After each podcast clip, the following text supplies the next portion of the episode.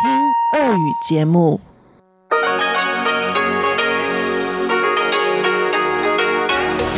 В эфире Международное радио Тайваня.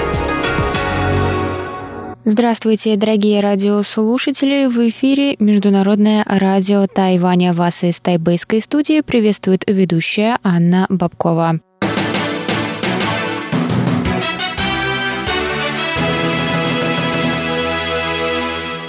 Сегодня четверг, 3 октября, и мы начинаем наше ежедневное вещание с выпуска новостей сегодняшнего дня, а затем для вас, как всегда, в эфире прозвучат тематические передачи четверга. Радиопутешествие по Тайваню с Чеченой Кулар, Тайвань и тайваньцы с Марией Ли, Звуки города с Валерией Гемрановой и Иваном Юмином и повтор передачи прошлой недели Наруан Тайвань с Игорем Кобылевым. Оставайтесь на наших волнах, дорогие друзья, и я вам также напоминаю, что на частоте 5900 кГц мы вещаем полчаса, а на частоте 9590 кГц мы вещаем один час.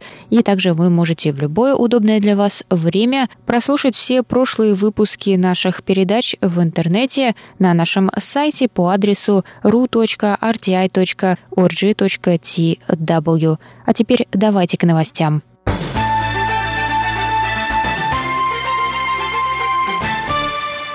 Мост через гавань Нань-Фан-Ау в уезде Илань обрушился 1 октября в 9 часов 30 минут утра. Обломки моста придавили три рыболовных катера. Погибли шестеро рыбаков, находившиеся внутри катеров. 3 октября спасатели нашли тело последнего погибшего. Друзья и семьи погибших рыбаков, все из которых были трудовыми мигрантами из Индонезии и Филиппин, собрались в порте Наньфань-Ао вечером в среду, чтобы почтить их память. В момент обрушения с моста также съезжал бензовоз, который упал на землю и загорелся. Пожар быстро потушили, водитель бензовоза остался в живых. Власти пытаются установить причину обрушения моста. Важные для расследования обломки пока не удалось извлечь, однако Центральное агентство новостей Тайваня сообщило вечером в среду о наличии информации об износе некоторых структур моста, в частности важных несущих конструкций, зафиксированным в отчете о проверке состояния моста в 2016 году. Мост через гавань Наньфанау был построен в 1999 году. Это был единственный на Тайване стальной одноарочный мост.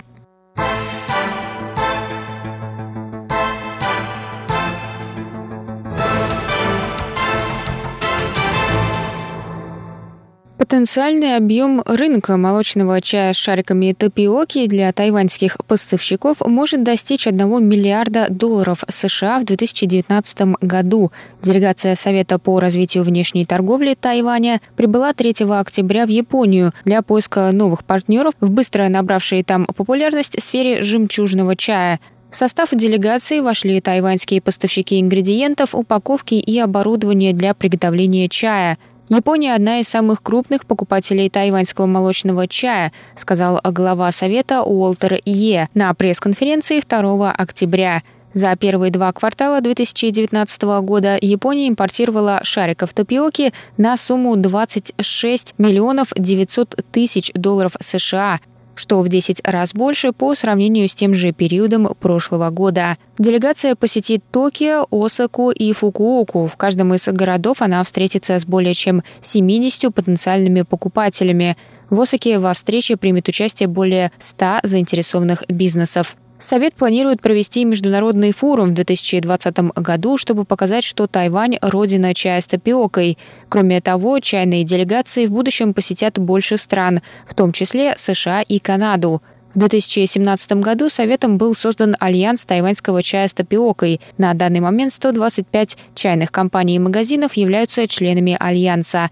Чайный бренд Cha Time – самая крупная международная сеть тайваньского чая с заведениями в 38 странах мира.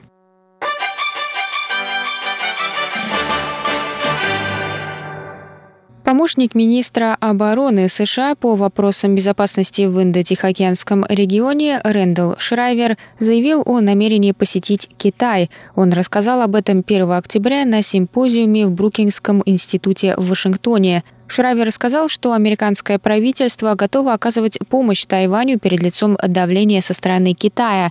Он добавил, что выразит эту позицию, если во время его визита в Китай будет поднят тайваньский вопрос. Министерство иностранных дел Тайваня выразило благодарность США за поддержку.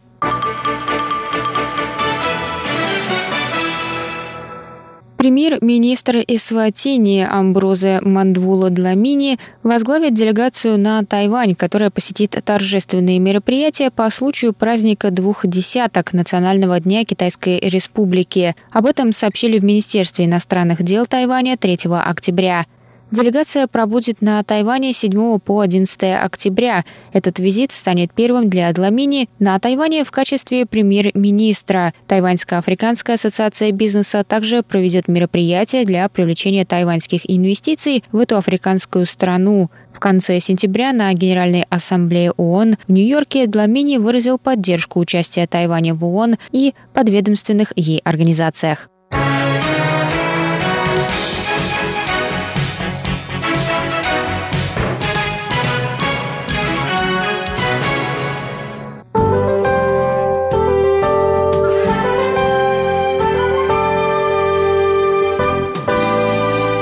Сейчас прогноз погоды. Сегодня в Тайбе было до 33 градусов тепла и ясно.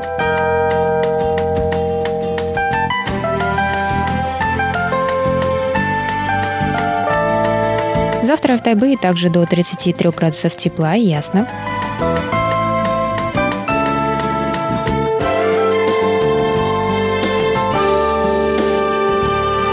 Тайджуне завтра до 31 градуса тепла, возможны дожди с грозами.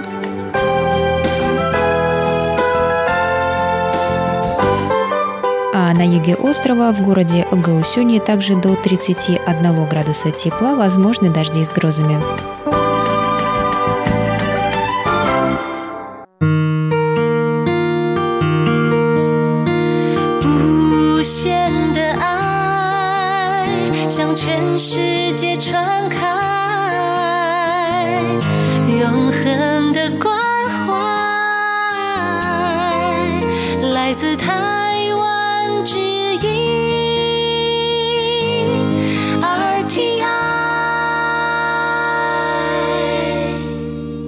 Это был выпуск новостей за четверг, 3 октября на волнах МРТ. Для вас его провела и подготовила ведущая русской службы Анна Бабкова. Оставайтесь на наших волнах. Далее в эфире вас ждут тематические передачи четверга.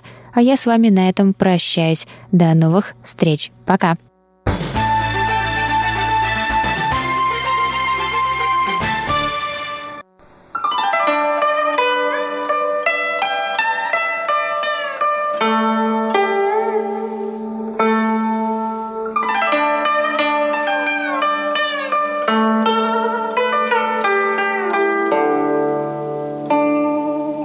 Здравствуйте, дорогие друзья! В эфире еженедельная передача радиопутешествия по Тайваню в студию микрофона Чечена Колор.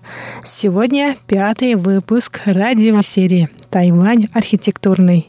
На следующей неделе Китайская республика будет отмечать день рождения. Ей исполнится 108 лет. Каждый год на Тайване этот праздник отмечают с размахом. И в преддверии дня рождения Китайской Республики я решила посвятить этот выпуск истории президентского дворца в Тайбэе. Тем более в этом году дворец отмечает свой столетний юбилей. Тематическая выставка проходит в эти дни в здании президентского дворца, но об этом чуть попозже. А пока давайте узнаем, когда и зачем было построено на это здание.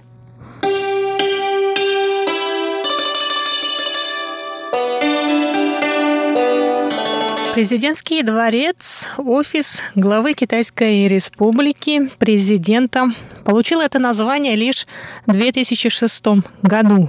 С момента возведения в 1919 году здание президентского дворца служило канцелярией японского генерал-губернатора. После того, как по Симоносекскому договору в 1895 году остров Тайвань отошел Японии, японское правительство начало программу развития острова. 5 июня 1895 года первый генерал-губернатор Тайваня Сукинори Кабаяма высадился в порту Дилуна. Там же он создал временную канцелярию генерал-губернатора, которая размещалась в здании таможни. Здание таможни, построенное западными архитекторами, вполне подходило для целей канцелярии генерал-губернатора, но он решил все же переместить свою канцелярию в Тайбэй. Его выбор пал на здание администрации провинции Тайвань во времена правления Цинской династии. Этот комплекс зданий находился в старой части города вблизи района Симэнь. Однако и там генерал-губернатору не удалось пришлось задержаться надолго. В 1905 году в этом здании разгорелся крупный пожар, который нанес серьезный ущерб канцелярии генерал-губернатора. Здание цинской администрации находилось в плохом состоянии. Его деревянный корпус был сточен термитами. И для того, чтобы показать величие японского двора, было решено возвести совершенно новое здание для канцелярии генерал-губернатора на Тайване. Четвертый генерал-губернатор Гентаро Кодама объявил о планах строительства этого здания, а уже в 1919 году канцелярия перебралась в здание нынешнего президентского дворца. Место для возведения здания выбрали, основываясь на плане городского развития Тайбэя. Конкурс архитектурных проектов был проведен в два этапа в Японии в 1906 и 1907 годах. На первом этапе конкурса было отобрано семь финалистов, и этим людям было предоставлено больше времени для дальнейшей разработки своих проектов. Второй этап конкурса длился один год. Проект Китибея Судзуки, который изначально был фаворитом, был отклонен судьями, так как он слишком походил на дворец мира в Гааге. Второе место занял архитектор Угейзи Нагану. Однако судьи отбраковали и проект Угейди Нагану, так как он занял лишь второе место – Третьим архитектором этого здания стал Мацуносуки Морияма, который представил свой проект, основанный на идее Угейди Нагану. Основное отличие этих двух проектов было в том, что центральная башня у Угейди Нагана была шестиэтажным зданием, а Марияме предложил возвести одиннадцатиэтажную центральную башню.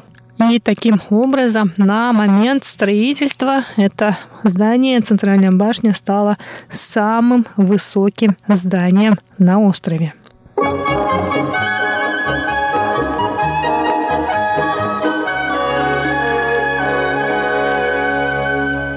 Строительство здания канцелярии генерал-губернатора началось в 1912 году, а через три года, в 2015, было закончено возведение основного корпуса здания, в честь чего провели церемонию и представили это здание общественности. Строительные работы были завершены в 1919-м. Строительство канцелярии генерал-губернатора обошлось японскому двору в 2,8 миллиона японских йен. Центральная башня, которая была высотой около 60 метров, окружена пятиэтажными зданиями. Тщательное внимание было уделено материалам, использованным для строительства канцелярии генерал-губернатора. Материалы были в основном местного тайваньского происхождения.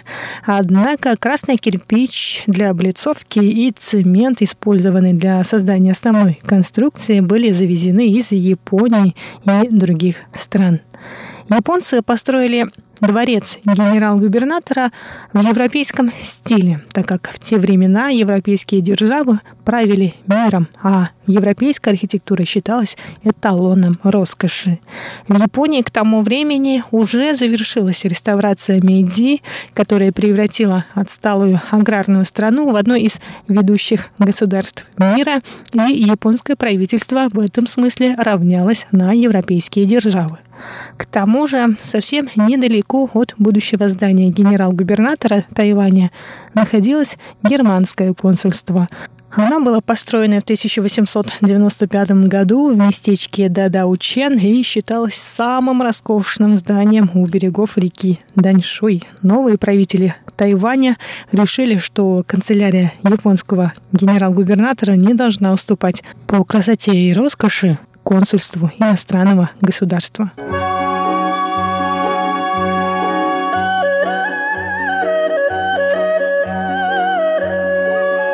Проект здания канцелярии генерал-губернатора были включены передовые достижения науки и техники тех времен. В том числе было проведено электричество, телефонные и телеграфные сети. В здании также появились лифты, мусоросборные и отопительные системы. Лифты находятся в четырех углах здания, а также рядом с главным входом. Кроме того, лифт также был построен в центральной башне между шестым этажом и верхней частью. Во время Второй мировой войны здание канцелярии генерал-губернатора пострадало сильно из-за бомбежек.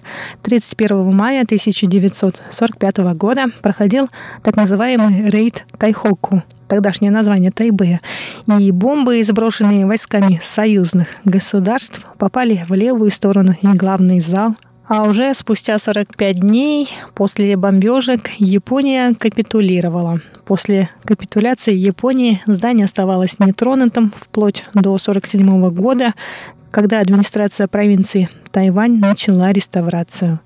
В ремонте здания были задействованы около 81 тысячи рабочих, которые за год к концу 1948 года завершили реставрационные работы. Этот момент совпал с 60-летним юбилеем Чан Кайши, поэтому здание переименовали в Дзешоугуань. Дзешо в китайском языке значит «пожелание долголетия». В течение 1949 года в этом здании размещался штаб военного командования, а в 50 году, после эвакуации гаминдановцев на Тайвань, оно стало канцелярией новых правителей – правительства Гаминдан.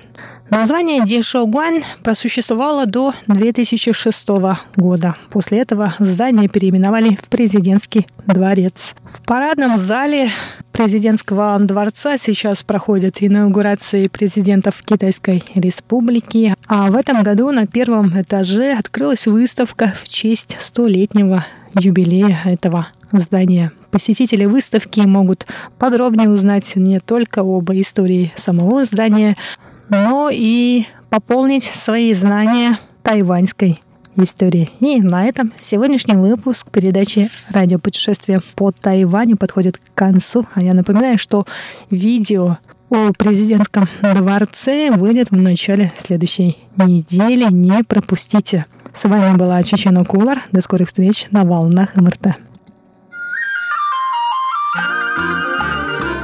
Тайвань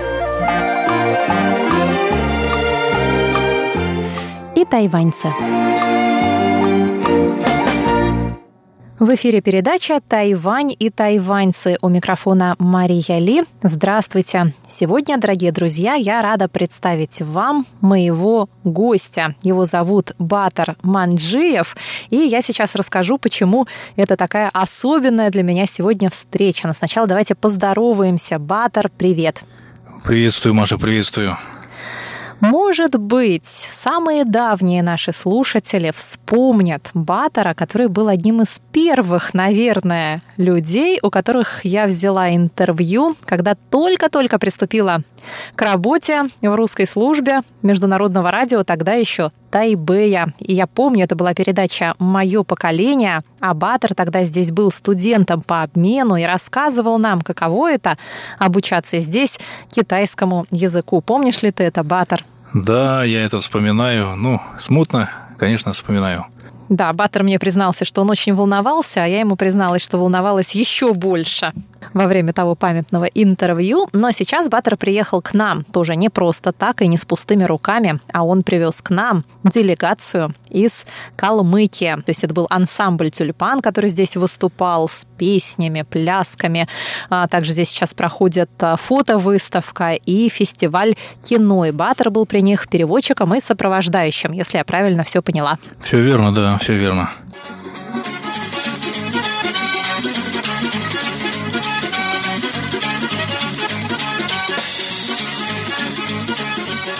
Батер, расскажи, пожалуйста, как сложилась твоя жизнь после того, как ты покинул Тайвань? Вообще, когда это было? Вот, я покинул в 2008 году. Ну, сложилась жизнь, ну, неплохо. Все, наверное, как у каждого. Каждый идет по зову своего сердца. Вот, и я пошел, то есть уехал из Тайваня, прожил год в Монголии, потом уже жил и работал в, на территории России, в Калмыкии, в Москве. Вот, вкратце так. Ну, давай напомним нашим слушателям, ты сам родом из э, Элисты, насколько я помню, да? Да, я родом из Калмыкии, ну, не из самой Элисты, а там из э, райцентра, ну, можно сказать, что из Элисты. Угу. И каким образом судьба привела тебя к китайскому языку? Ой, к китайскому языку это было связано, скорее всего, с э, популярностью тогда китайского языка. Вот э, в начале 2000-х, в конце 90-х мы помним, что роль Китая на международной арене, в торговле, она возрастала, и изучать китайский язык, восточные языки было очень популярно, это было востребовано. Я же закончил э, ИНЯС в Калмыцком государственном университете и решил э, изучать восточный язык, потому что мне это направление считалось, ну, я считал, что это перспективно. Это действительно оказалось перспективно, как ты рассчитывал? Конечно, конечно. То есть все те, кто изучал язык, и до сих пор кто изучает, ну, уже, правда, уже со мной, я в роли учителя, вот, э, я считаю, что это всегда работа на перспективу, это всегда пригодится. Э, говорить на китайском – это не только популярно, но и очень полезно, практично. Более того, ты же знаешь китайский в двух его так сказать, ипостасях, вариантах, скажем так, потому что все-таки мы знаем, что э, общепринятый язык в материковом Китае отличается от общепринятого китайского языка на Тайване. И не только в письменности, да, не только иероглифами, но и в произношении, в использовании а, лексики, слов, выражений. Да, конечно. Я начинал изучать китайский язык именно в Тайване.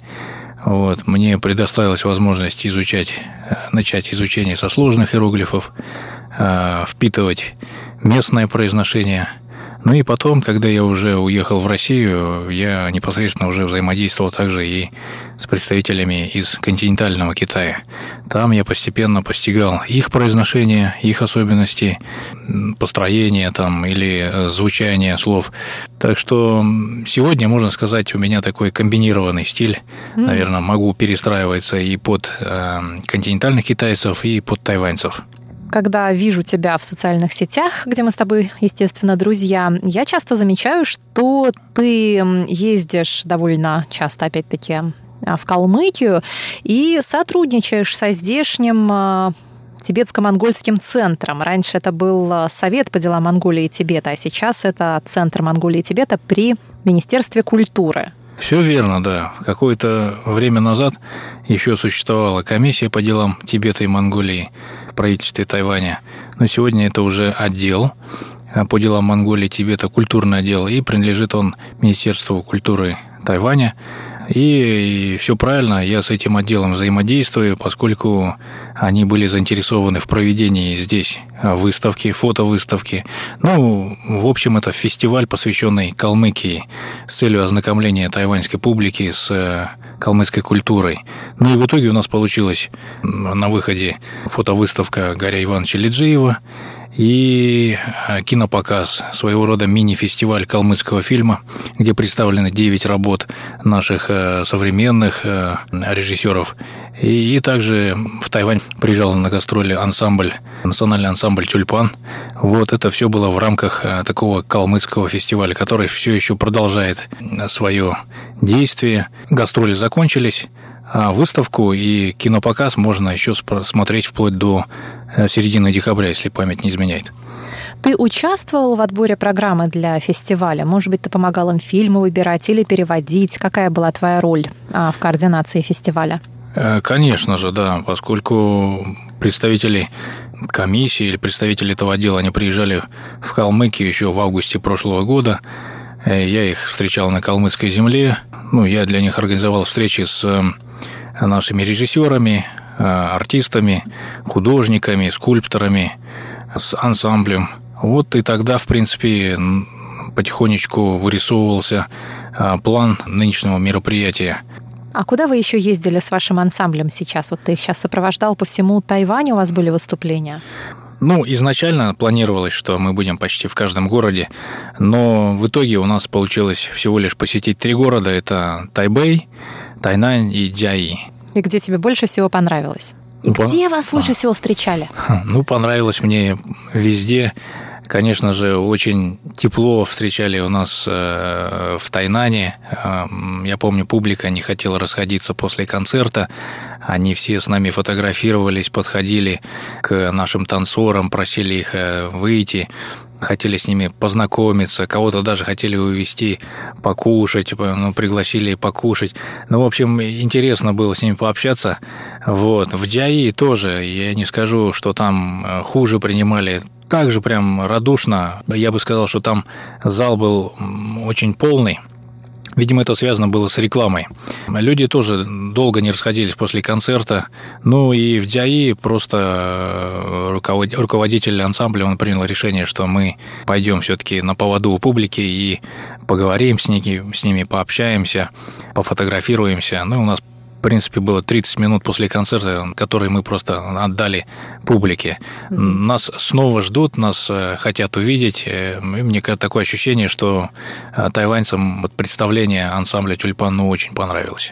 Не только тайваньцам, мы всей русской службой с огромным удовольствием сходили на этот концерт и посмотрели на выступления. Особенно танцоры нас впечатлили. Какая все-таки, сколько общего между калмыцкими и кавказскими танцорами. Все верно, да, есть элементы, потому что, ну, понятно, что народы все развиваются по-разному, а калмыцкий народ, он кочевой, со всеми народами, с которыми он встречался в истории, он, естественно, взаимодействовал, где-то э, впитывал элементы культуры, элементы танца, и это действительно видно, что есть какие-то кавказские элементы, есть какие-то быстрые движения, очень многие это замечают.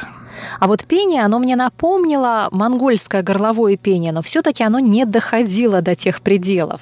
Ну, я так думаю, что это были горловики, они просто, ну, выбрали, наверное, определенный какой-то... То есть горловики это прям такой термин, да? Да-да-да. То есть они пели какой-то на свой лад, потому что, ну, пение, оно все-таки индивидуальное. У кого-то сильнее получается, у кого-то нежнее, у кого-то, может быть, э, не такой сильный голос. Дорогие друзья, продолжение интервью с Батром Манджиевым слушайте на следующей неделе в рубрике «Тайвань и тайваньцы». С вами была Мария Ли. Всего вам доброго.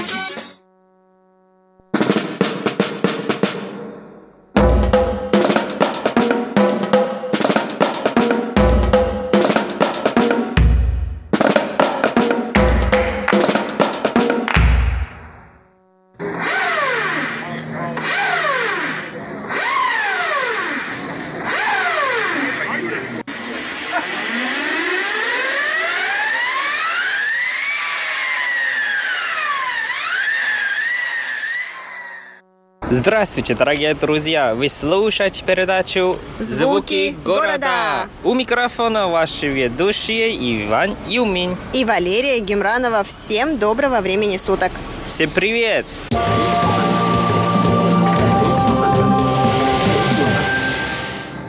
Лера, привет! А, Привет, Ваня. Как дела? Отлично, рада тебя видеть. И я тоже. Ну что ж, угадала ли мою загадку? Ванюш, мне кажется, что мы с тобой сегодня пойдем к стоматологу. А почему?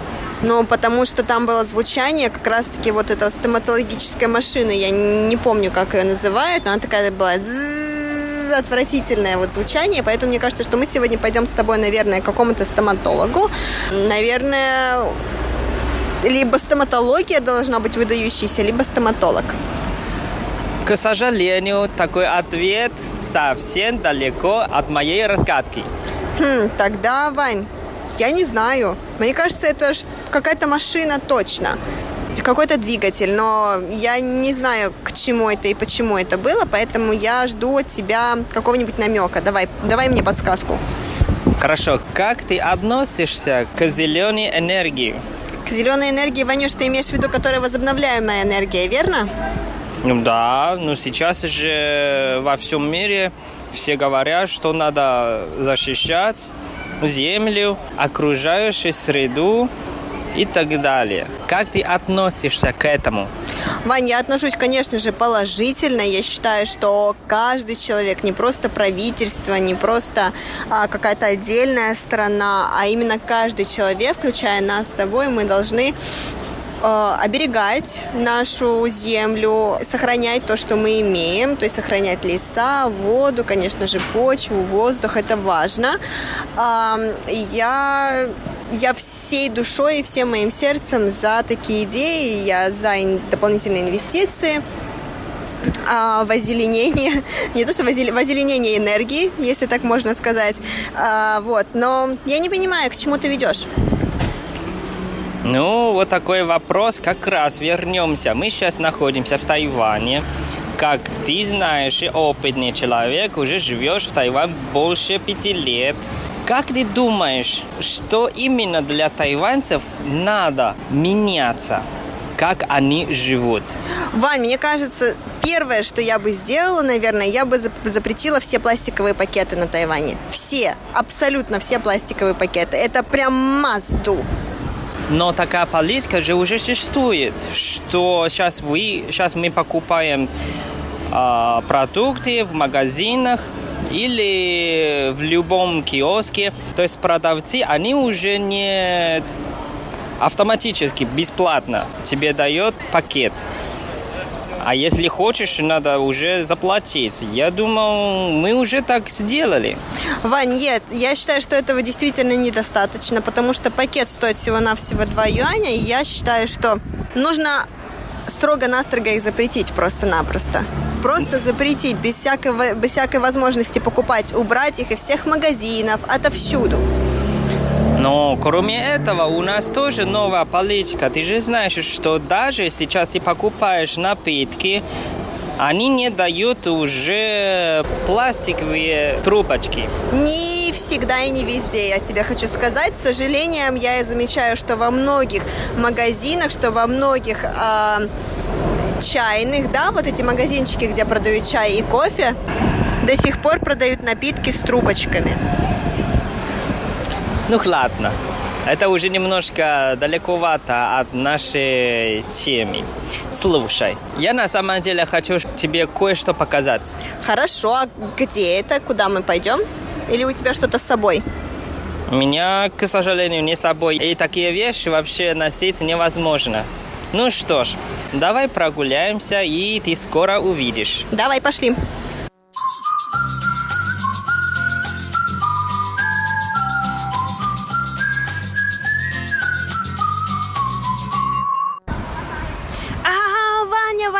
Поняла, я поняла, о чем мы сегодня с тобой будем разговаривать. Мы будем с тобой сегодня разговаривать об электромобилях. Ну и, наверное, об электро мотоциклах, я так думаю, да, это которые необычные, а которые именно вот с, электри... с электродвигателями. Как классно. Слушай, я давно уже хотела обсудить с тобой эту тему. Спасибо большое, что ты подготовил такую загадку. На самом деле, правда, хочу с тобой обсуждать эту тему. Как ты знаешь, что сейчас вот такая концепция, то есть надо защищать землю, я думаю, что тайваньцы у нас э, уже все имеют такую идею. И поэтому, наверное, ты тоже заметила, что сейчас на улицах больше и больше электрических мотоциклов. Да, Ванюш, а, но прежде чем мы с тобой перейдем к мотоциклам, давай я немного опишу то, что я здесь увидела и что меня заставило подпрыгнуть на месте. Как ты сказал, мы были с тобой на, в, в Тайбэе на станции Юаньшань, на станции метро Юаньшань, и как многие, наверное, знают, в частности, об этом знают владельцы электромобилей, а, в частности, Тесла. А здесь, буквально в нескольких шагах от самой станции метро, находится Tesla Supercharger, а, где стоят вот эти красивущие, которые мне они нравятся до безумия, кому-то, может быть, они не нравятся, но, в общем, красивые машинки Tesla, а, которые заряжаются. То есть для них специально выделена площадка, а, для нескольких, может быть, для машин 8-10. И вот там можно подзарядить свой электромобиль. Вот то, что я увидела, и давай обсуждать эту тему. А знаешь, почему я не подумала об электрических мотоциклах, скутерах и электромобилях, когда услышала загадку? Почему? Ну, потому что, Ванюш, та же самая Тесла, когда ты ее видишь на, на дороге, ты ее не слышишь абсолютно. Она бесшумная, то есть она, знаешь, так она выруливает из-за спины, да, с какого-нибудь, с какой-нибудь стороны, и ты такой, о, ничего себе, там, оказывается, была машина. То есть, правда, она бесшумная. То есть, как, по крайней мере, я никогда не слышала, как она звучит. А, те же самые а, электрические мотоциклы, ты можешь услышать такое небольшое жужжание, такое но, опять-таки, это несравнимо с обычными э, мотоциклами, которые ты можешь увидеть здесь на улицах Тайбэя. Вот как раз ты уже сразу сказала самый важный момент – то есть я хочу обсуждать. Хотя такие машины или мотоциклы хорошие, это их преимущество, но а какие у них есть недостатки? Как ты думаешь? Для меня, вот то, что ты сказала, они очень тихо едут, уже несколько раз меня чуть не убили из-за вот этих э, мотоциклов. Хотя я, конечно, тоже за, потому что это хорошо для Земли, для нашей природы. Но они вообще слишком тихо, и ты просто не заметишь. Да, это, конечно, правда, но я думаю, что это может быть как плюсом, так и минусом, потому что в нормальном обществе, где мотоциклы, в нормальном городе, где мотоциклы и скутеры едут только по дорогам, где они должны ездить, этой проблемы не будет. На Тайване, так как многие скутеры ездят по тем дорожкам, предназначенным, по дорожкам, предназначенным для пешеходов, здесь проблема может быть очень большая. Потому что я считаю, что если вы заводите а, и внедряете да, а, какие-то электромобили, электроскутеры, а, и вы инвестируете в данную отрасль, то вы должны также заставить владельцев этих скутеров и мотоциклов придерживаться правил, то есть не ездить по пешеходным дорожкам, потому что это действительно очень рискованно. А плюс, опять-таки, в этом же я вижу в том, что сейчас вот мы с тобой на улице находимся, и здесь очень шумно. А шумно почему? Потому что машины едут. Если же, допустим, если бы все вот эти машины, автобусы, скутеры, мотоциклы, э, техника вся, если бы они все были с электрическими двигателями, то шума бы не было. Еще я удивился, что а когда я первый раз увидел электрический электрический мотоцикл. А я думал, что, ну, как э, он едет, наверное, больше 100 километров уже уже нехорошо едет. И оказалось, что я не прав. Они очень тихо и хорошо едут. И даже быстрее, чем обычный мотоцикл. Я, правда, удивлен. Да, Ванюш, но если мы с тобой уже говорим о недостатках, допустим, да, давай сначала поговорим о недостатках, а потом обсудим все плюсы. А Еще второй минус. Я считаю, что несмотря вот это мотоцикл, это мотоцикл или машина, все равно здесь все связано с батарейки. То есть э, в Тайване, конечно, как э, и в многих странах, э, заправки уже существуют, и их много. А станции или остановок для позарядки, все так их мало. Да, Вань, я согласна. Вот как раз-таки я хотела тебе об этом сказать, потому что мне кажется, потому, ну, сколько уже времени прошло с тех пор, как на улицах появились вот машины в таком виде, в каком мы их видим, да, а, с теми же самыми двигателями, то есть машины, работающие на топливе, мотоциклы, работающие на топливе, давным-давно. И, соответственно, поэтому у нас сейчас зарядок э, с заправочных станций очень много. А электрические автомобили, мотоциклы, скутеры начали появляться совсем недавно, относительно недавно. А, и, соответственно, заправочных подзарядочных станций, точнее, сейчас не так много. И вот и емкость батареи не позволяет водить машину на очень дальние расстояния. И в этом, конечно же, огромный-огромный-огромный минус, но я считаю, что это просто дело времени и дело инвестиций. То есть дайте немного времени всем компаниям, которые сейчас развивают это направление, и дайте много денег этим компаниям, чтобы развивать, опять-таки, это же направление. И я думаю, что в ближайшем будущем мы увидим, как электрические мобили и а, электрические автомобили, а, скутеры, автобусы заменят ту технику, которую мы видим сейчас на улицах каждого города.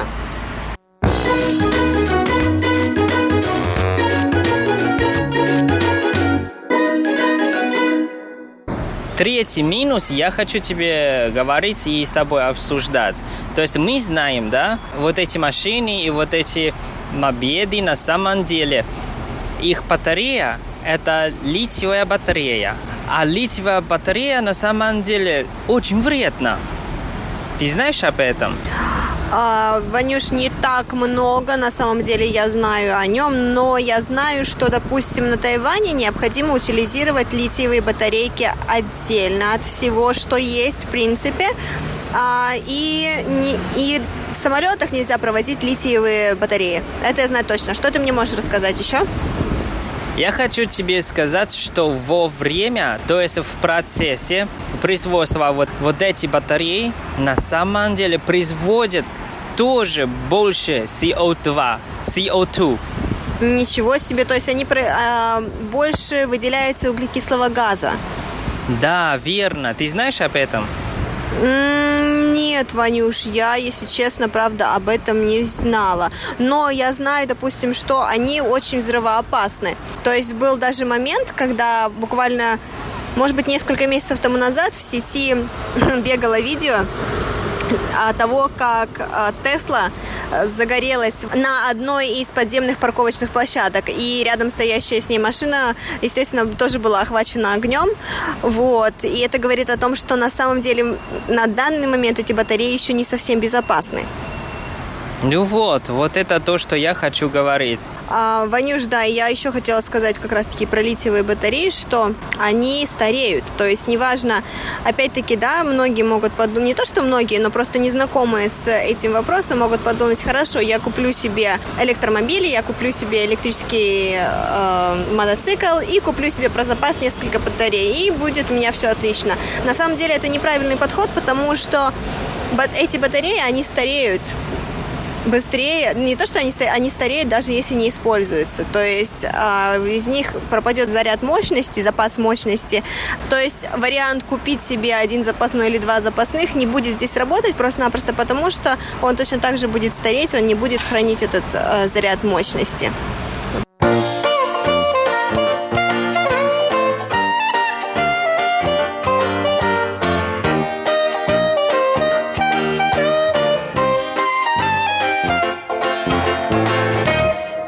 Дорогие друзья, сегодняшняя передача подошла к концу. Надеемся, что вам понравилось. С вами были Иван Юмин и Валерия Гимранова. До скорой встречи. Пока-пока. Yeah!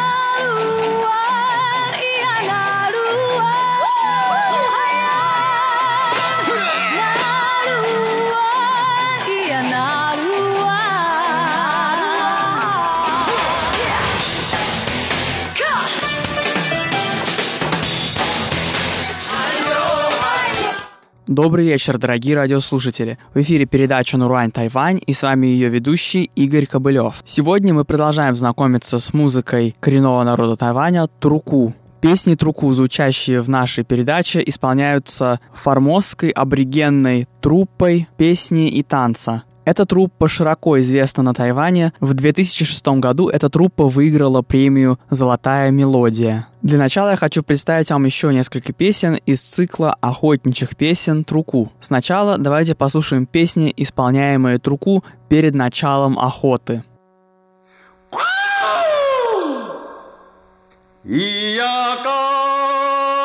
Ataskana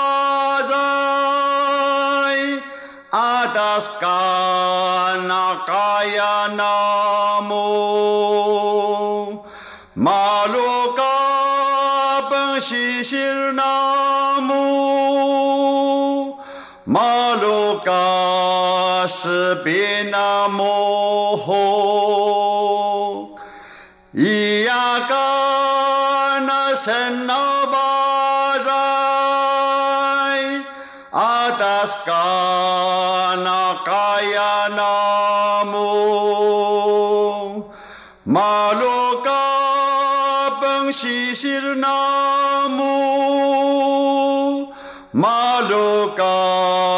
是比那摩吼。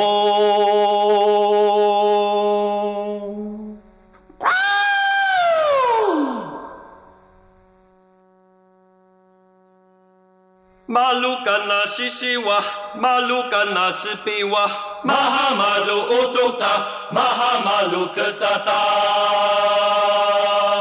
マドカナシシワ、マドカナスピワマハマドオトタマハマドクサタ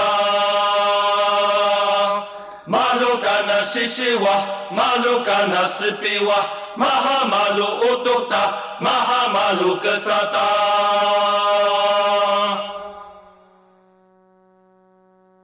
タラロトネ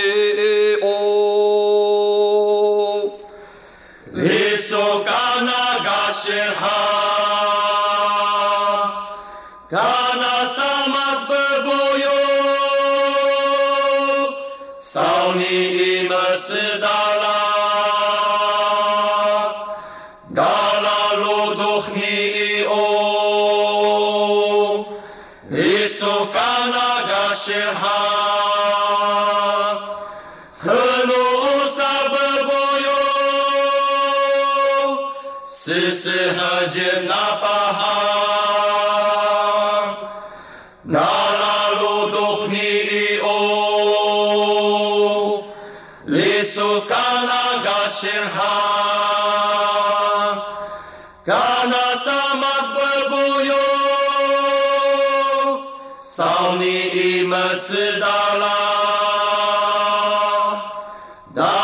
Lo dohni i o. Lisoh kanaga shilhan.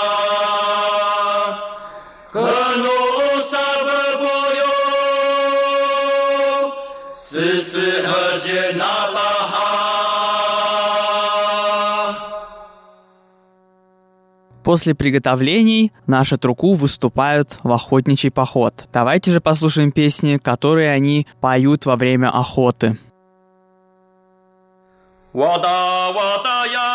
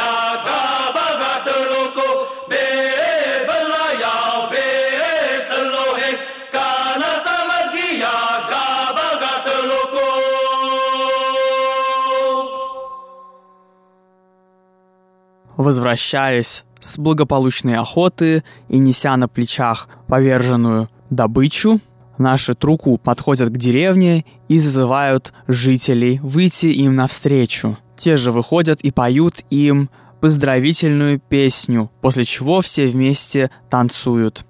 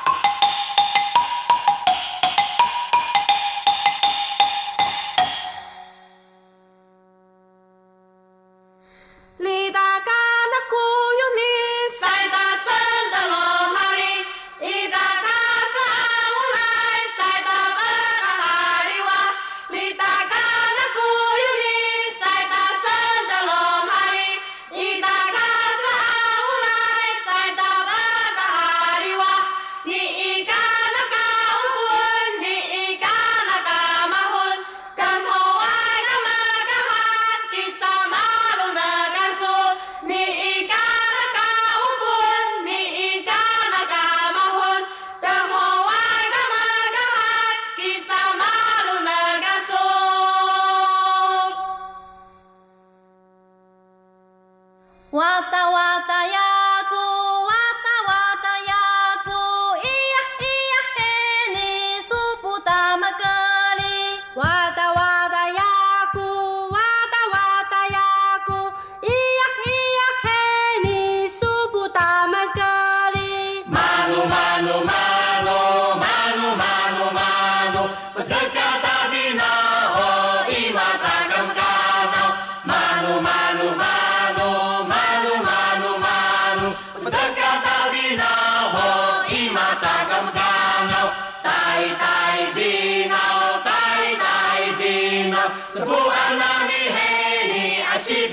sentanas Dai, dai, binau, dai, dai, binau Sebuah nami heni asyik pisau sentanas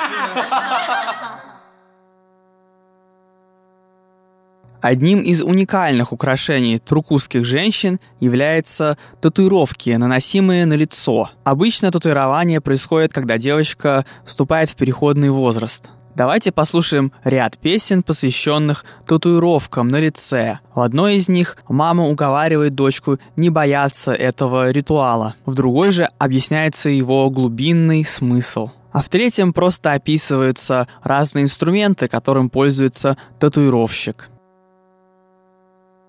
噶纳雅木尼瓦，达伊达伊比那哈，帕达斯格拉斯尼伊欧，达翁卡斯杰德鲁。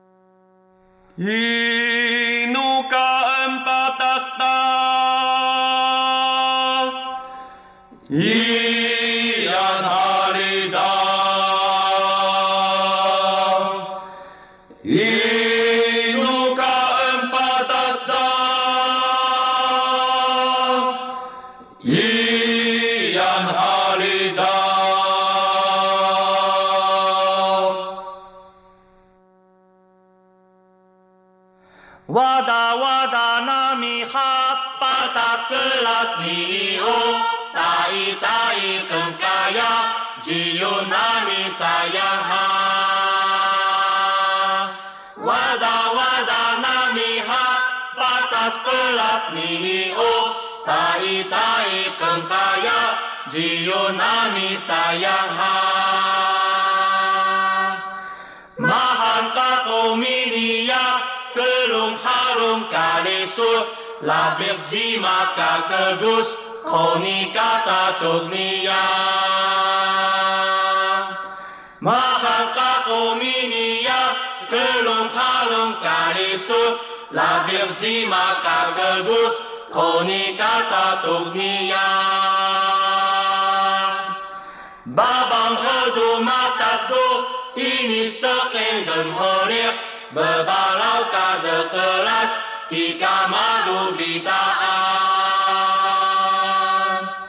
ba bom ha du ma ta sto inista ke gam hore bờ ca de clas ti ca ma du bi ta a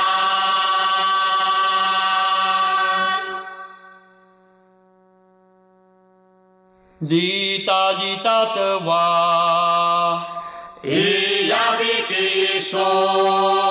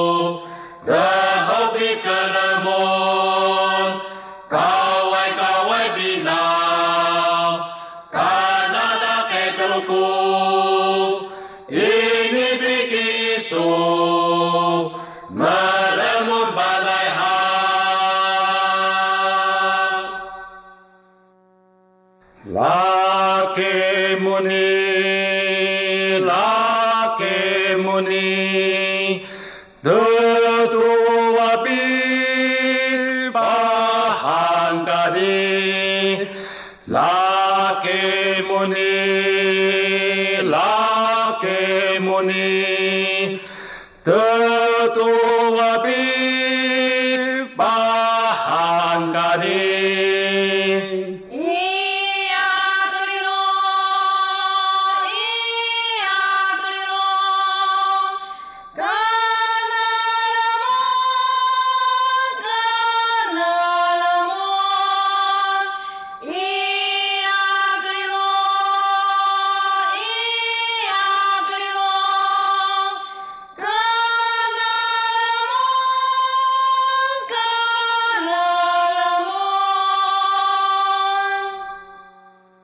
На этом, дорогие радиослушатели, наш сегодняшний выпуск подошел к концу. Спасибо, что оставались с нами на волнах Международного радио Тайваня. Это была передача «Нурвань Тайвань», и с вами был ее ведущий Игорь Кобылев. Всего доброго и до встречи на следующей неделе.